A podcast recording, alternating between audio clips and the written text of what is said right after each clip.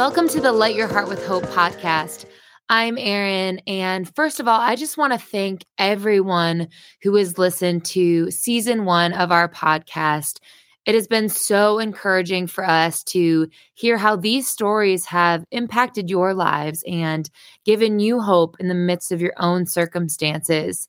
If you're listening to this and you have yet to listen to season one, I hope that this episode will give you a glimpse about what we talk about and that you will go back and listen to these amazing stories.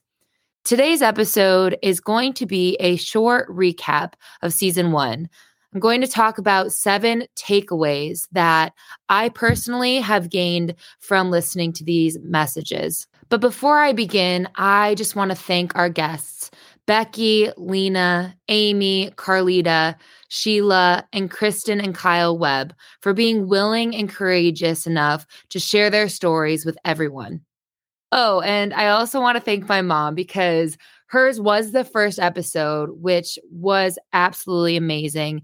And I want to thank her because she has joined me every Friday to share immeasurably more mini messages. So, the first takeaway I want to share with you actually comes from my mom's first episode.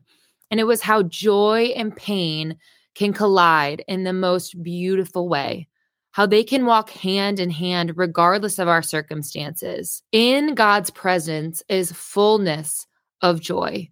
So that means that whatever we're walking through, we can find joy in the midst of it because of who God is and because of what He's doing in our story. And ultimately, it's okay to not be okay. It's okay to go through circumstances that are painful and just know that in the midst of not being okay, God meets you right where you are. The second takeaway is to be present, to see God's presence in every single moment, whether that's in the hard moments or the moments where we're filled with joy and gratitude. He's there. He's present no matter what you are walking through. And I hope that you are encouraged to take every single day, one moment at a time, one prayer at a time, all in God's time. Stay in the day. Be obedient to what God has called you to today. The third takeaway is the importance of community. We need each other. Allowing people to help you and come alongside you in the midst of what you're walking through is essential. I've seen this in my own life in seasons where I have needed other people to walk with me through my pain. And we don't have to feel like we can't share our stories with other people. In fact, I believe that sharing our stories encourages other people to share their stories too. And also, being surrounded by community shows you that you're not alone and that other people are walking through their own set of circumstances too. Allow people into your pain, allow people into your story. The fourth takeaway is finding hope and strength in the character of God. He never changes. He is always good and he is always working all things together for our good and for his glory. How we feel in any given moment doesn't change who God is. No matter how hopeless our circumstances are or how heartbroken we may feel, God is still good. And even if your circumstances don't seem good, He still is. And this leads me to my fifth takeaway trust in the faithfulness of God regardless of how small or how great you feel like your faith is. In the podcast, we talk about having faith the size of a mustard seed. Scripture tells us that if you have faith the size of a mustard seed, you can say to this mountain, Move from here to there, and it will move. There is power in our faith, no matter how great or how small. Another takeaway regarding faithfulness is that you can trust in the faith of others when your faith feels like it's faltering.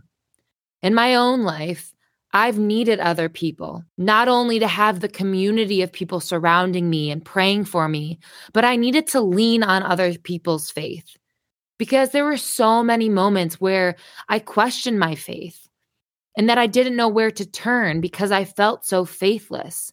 when I doubted God and questioned Him. In those moments, He was always faithful. And I believe that He brought people into my life so that I could lean on their faith in those moments. And I believe that God will bring those people into your life too.